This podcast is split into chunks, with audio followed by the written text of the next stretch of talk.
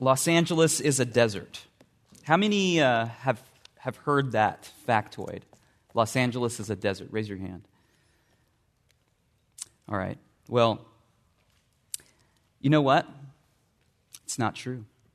Factually, it's not true. And, you know, I think being a lifelong Angeleno with an unusual love for this city, um, I feel like I'm compelled to come to her defense. Uh, listen to this article um, written, it's kind of like a, a nerdy uh, climate article. Uh, it says, It's hard to go a day in Southern California without overhearing someone say, Well, you know, LA is a desert. Let's get this out of the way immediately. Los Angeles is 100% categorically not a desert. So now you know. This morning, our topic is about life in the desert. And even though we don't physically, obviously, now you know, we don't physically live in, live in a desert, we do, spiritually speaking, live in a desert. Life in the desert, spiritually speaking. Open your Bibles, if you will, to Hebrews chapter 3. Hebrews chapter 3. Hebrews, Hebrews the book of Hebrews, was written uh, to a group of Christians who were struggling with a couple of things. One, they were struggling with persecution, and two, they were struggling with temptation. And it began, it, it began to become too much for them. And they started to be tempted to go back to way the way life was before they were in the church, before they were Christians. So Hebrews was written to say, I see why you're struggling. I see where you're wanting to go, but Jesus is better. So trust him. Come back and hang on. Now, these Christians were formerly religiously Jewish and so they were tempted to go back to Judaism. So for 10 chapters, chapters 1 through 10 in the book of Hebrews, Hebrews walks through redemptive history to show how all the milestones of redemption, like angels in chapters 1 and 2, and Moses, and the priesthood, and even the sacrificial system itself, were all merely road signs pointing to Jesus. Now, t- toward the beginning of that argument, Hebrews talks about and showcases Moses and how he led the people well, and he led the people in the Exodus. But that Jesus is even, he's an even better leader than Moses. Moses led the people well, but he only pointed to the culmination of Jesus' leading. Then in chapter 3, starting in verse 7, which is our text this morning, Hebrews continues to tell that same storyline about, about being led in the Exodus through the wilderness to the promised land. And Hebrews is saying Jesus leads us to an even better promised land, and that's new creation. New creation. So, this morning's study is entitled A Better Destination Listening and Trusting in the wilderness. It's the desert before the rest. But before we jump into chapter 3, I want to give you a little bit of background. And rest, the concept of rest, biblically, opens up, starts as early as the first five books of the Bible. And as you've been learning on Sunday evenings, if you've been coming, what is the name? This is quiz. What is the name of the first five books of the Bible? I'm not, I'm not hearing it. Torah. Yes, Lex. You probably have illustrated notes about that. Torah. You should come. You should check out her notes. They're very well illustrated. Um, so the Torah. The Torah is five books of the Bible. It's a unified collection. They work well together. It's not only the first uh, part of the Bible, but it's also the heart of God's self disclosure. It's His way of introducing Himself to humanity. The Torah is the story of God, it's a description of God, it's the way of communion with God. And not only is it the way of communion with God, the Torah is the very voice of God Himself. The prophets constantly point back to Torah. Jesus quoted the Torah more than any portion of Scripture. So we know how important the Torah is. The Arc of the Torah opens and closes outside a land of blessing. You have Genesis, where the people left, were ex- exiled out of, and say people, I mean Adam and Eve, were exiled out of a land of blessing, a land of promise. So you have an opening of people outside God's presence and God's land of blessing. And then you end in Deuteronomy on the edge of Jordan, waiting to go into a land of blessing. So you have these bookends of being outside a promised land. Book two, if you have book one opening with people outside a promised land, you have book two that is a choosing of one family.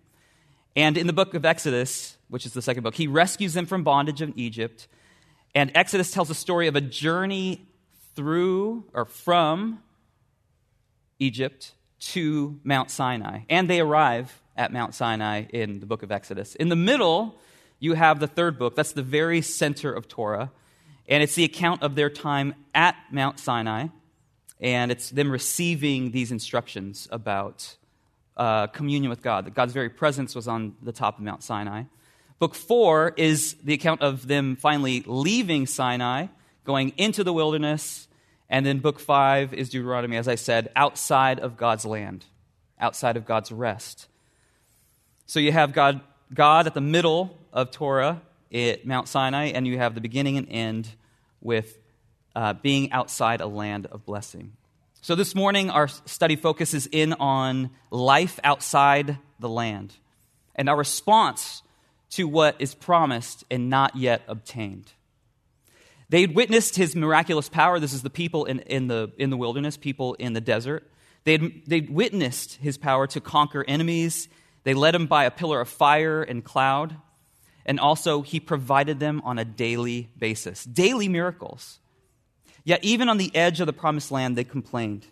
They didn't believe and they didn't listen to God. And their selfish hearts preferred Egypt to the obstacles of the promised land itself.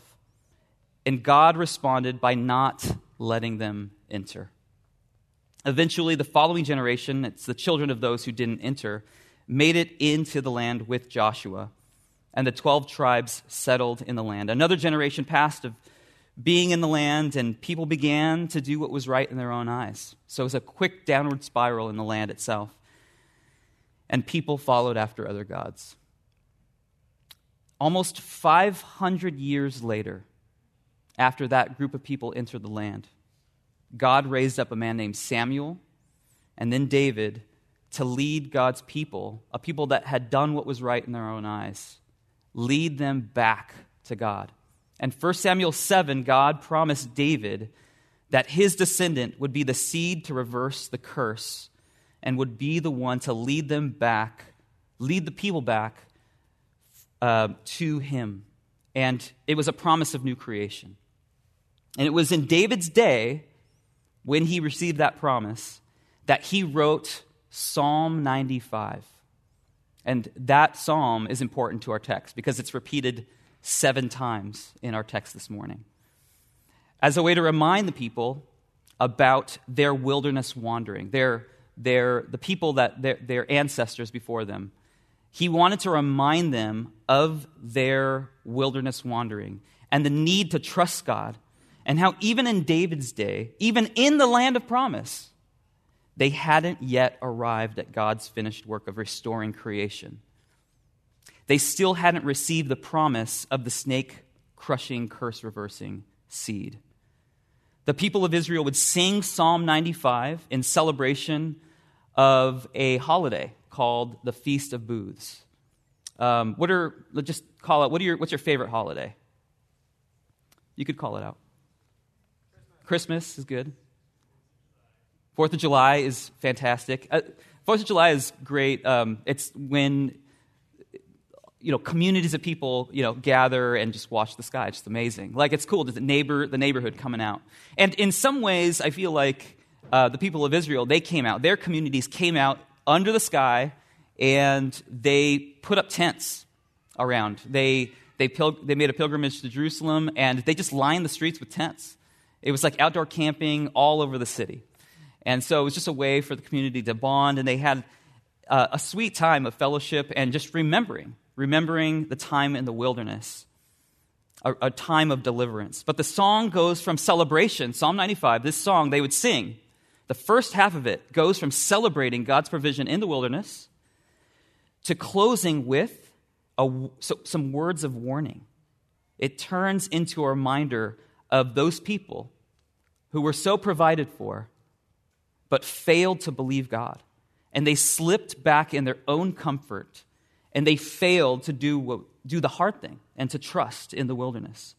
So David writes this psalm looking back to that wilderness generation, but also looking forward to new creation, to what was promised to David a throne of his seed that, w- that his descendant would sit on forever.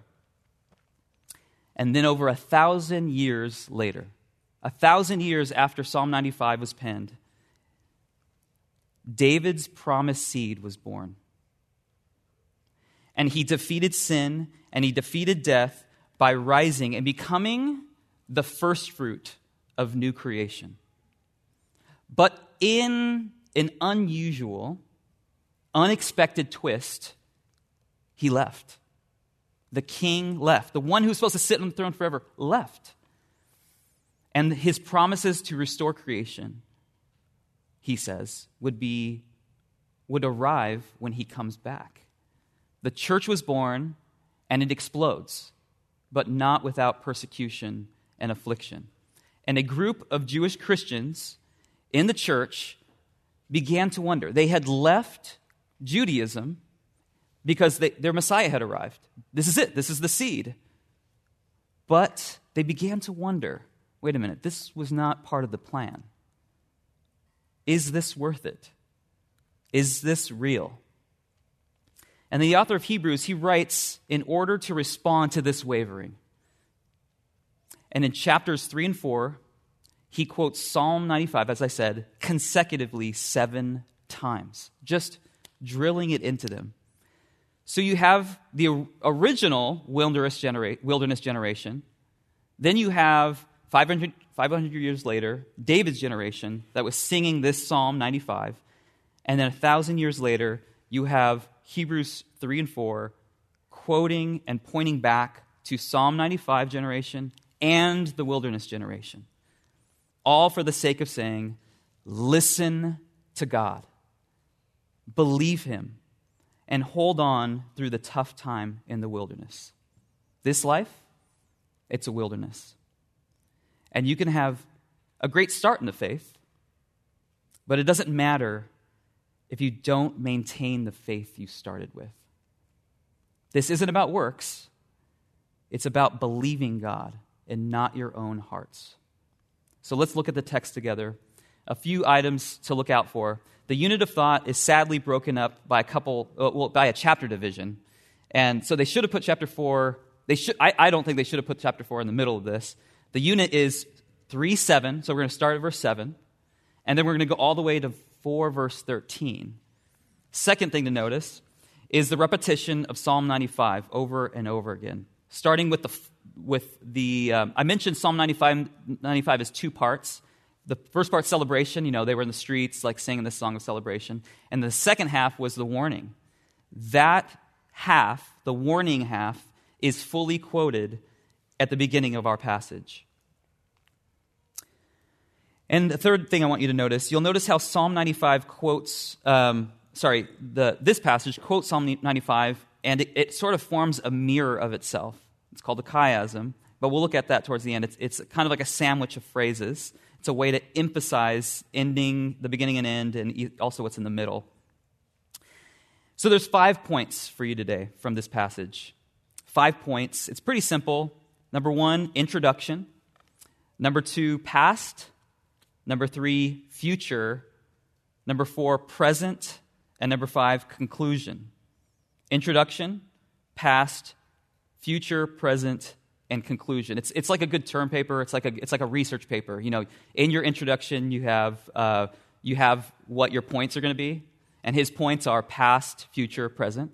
and then he has a conclusion. So it's well written uh, uh, research paper that Hebrews is writing. So, point one is introduction. The author opens with a big quote, uh, the second half of Psalm 95, and then he gives an, an, exposition of it. He gives the introduction to what, where he's headed. So, let's read uh, Hebrews chapter 3, verses 7 through 14. Therefore, as the Holy Spirit says, that's interesting, real quick. Note, David wrote this psalm, but notice how Hebrews, who, who he, he gives credit to. He gives credit to God the Holy Spirit. Today, if you hear his voice, do not harden your hearts as in the rebellion on the day of testing in the wilderness, where your fathers put me to the test and saw my works for 40 years. Therefore, I was provoked with that generation and said, They always go astray in their heart. They have not known my ways. As I swore in my wrath, they shall not enter my rest. Take care, brothers lest there be any in any of you an evil and unbelieving heart leading to fall away from the living God. But exhort one another every day, as long as it is called today, that none of you may be hardened by the deceitfulness of sin, for we have overcome for we have over have come to share in Christ, if indeed we hold to our original confidence firm to the end. The author gives an overview of where he's headed in the rest of our passage of Scripture this morning. He tells us about the past generation, about their unbelief, and then he talks about the present, specifically mentioning today. And then he points to the future, almost like the people are at the edge of the promised land, on the edge of tomorrow, by saying, We have come, we have come to share in Christ. We're about to share in Christ. But we're not there yet because the next sentence says, if, if we indeed hold our original confidence firm to the end. So, the destination, it's in front of the people. That's the introduction. Now, point two the past. Let's look at 315 through 4 2. As it is said, today, if you hear his voice, sounds like he's repeating himself, he is do not harden your hearts as in the rebellion. For who were those who heard and yet rebelled? Was it not all those who left Egypt led by Moses, and with whom he, had, who he was provoked for 40 years? Was it not with those who sinned, whose bodies fell in the desert, and to whom he, he, did he swear that they would not enter his rest, but to those who were disobedient? So we see that they were unable to enter because of unbelief. Therefore, while the promise of entering his rest still stands, let us fear lest any of you should seem to have failed to reach it. For good news has come to us just as to them, but the message they hear did not benefit them because they were not united by faith with those who listened. So, you have the author's main point here, pointing us back to that wilderness generation, talking about how blessed they were to have a front seat of God's power. And that, that kind of God's power wasn't on display all throughout the Bible. There were, there were pockets of miraculous power, and they had a front row to one of them. And, the recip- and they were recipients of his rescue and provision.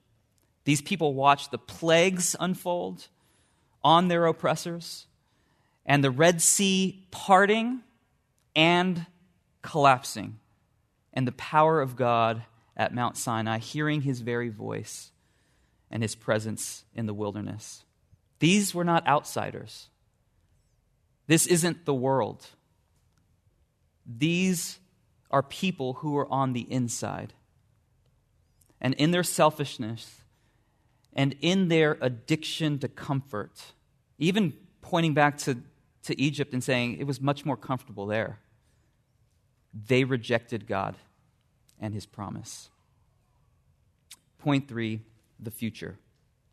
Next, Hebrews points us to the future, in an, but in kind of an unexpected way. Uh, look at chapter 4, verses 3 and 4.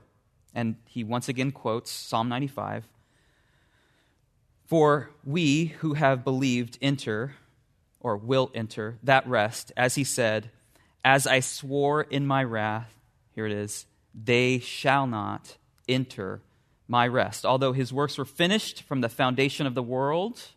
For he has somewhere spoken of the seventh day in this way quote, and God rested on the seventh day from all his works.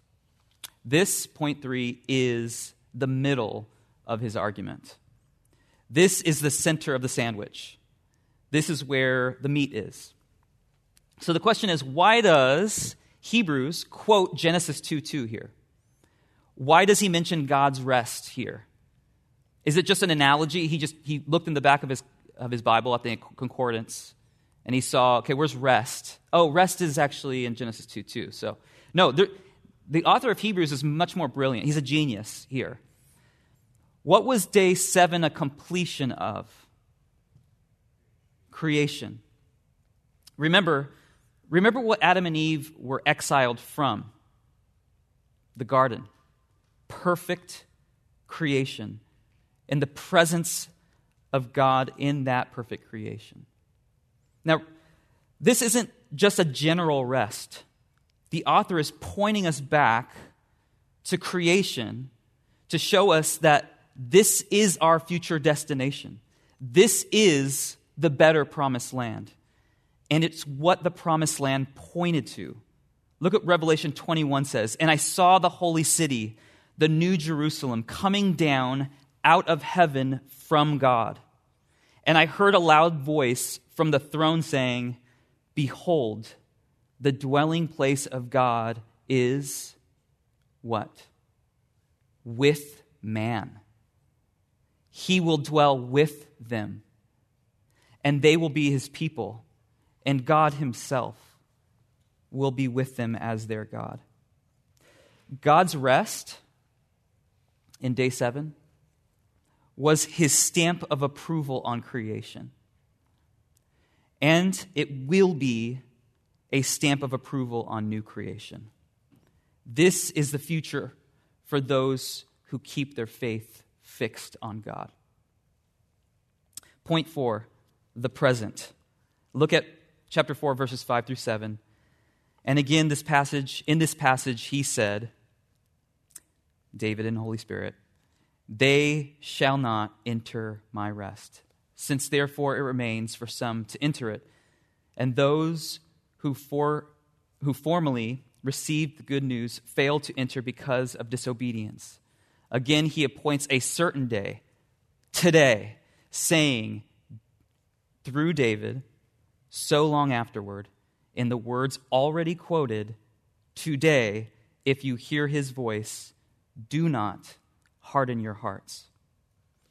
So Hebrews now shifts from looking back into the past, then looking to the future destination, then calling his readers to, by, he calls them to respond today. He, he, he points them back to today, even using David's very own words, saying, Today, emphasizing the pressing need to make a decision not to go back to the easy life not to go back to sin, but to dig in and hold on for the long haul.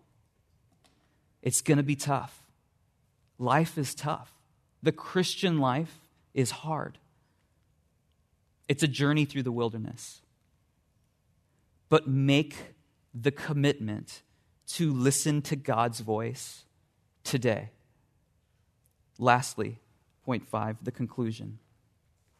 This section closes with a play on words, and uh, it concludes with indirect quotes of Psalm 95.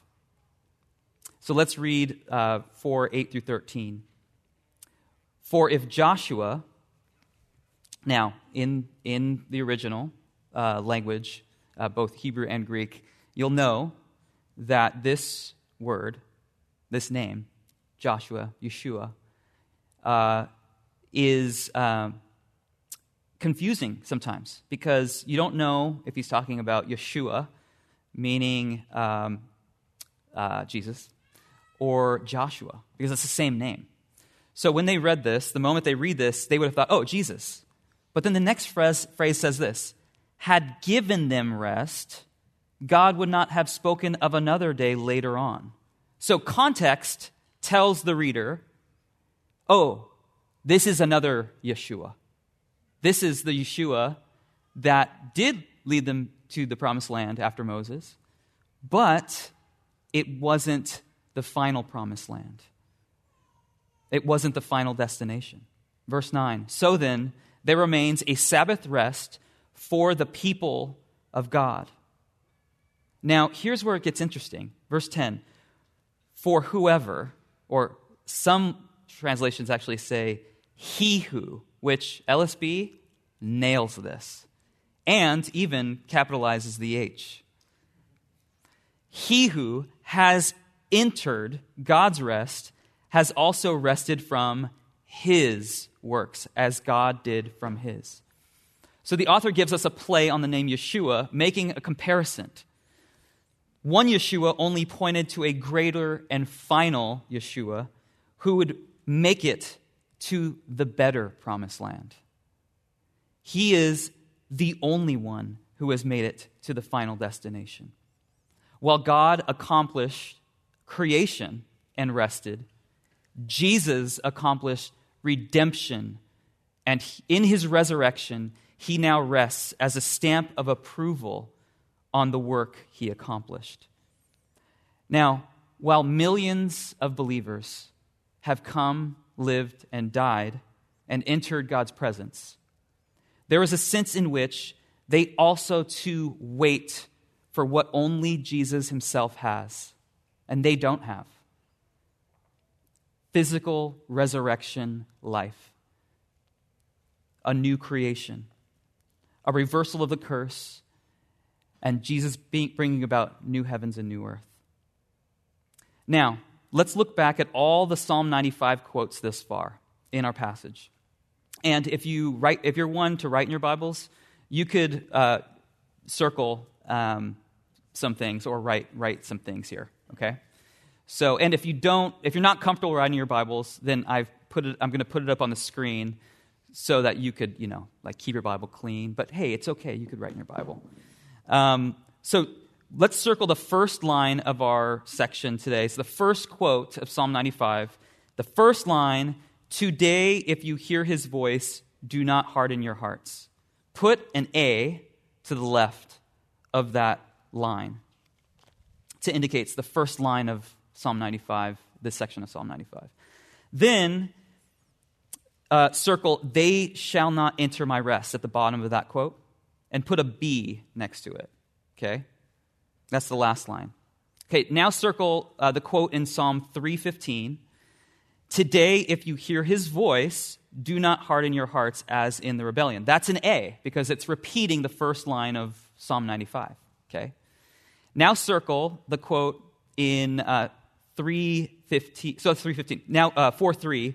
As I swore in my wrath, they shall not enter my rest. And put a B to the left of that because that's the last line of Psalm 95. So, so far we have what? What's the, what's the, uh, the pattern?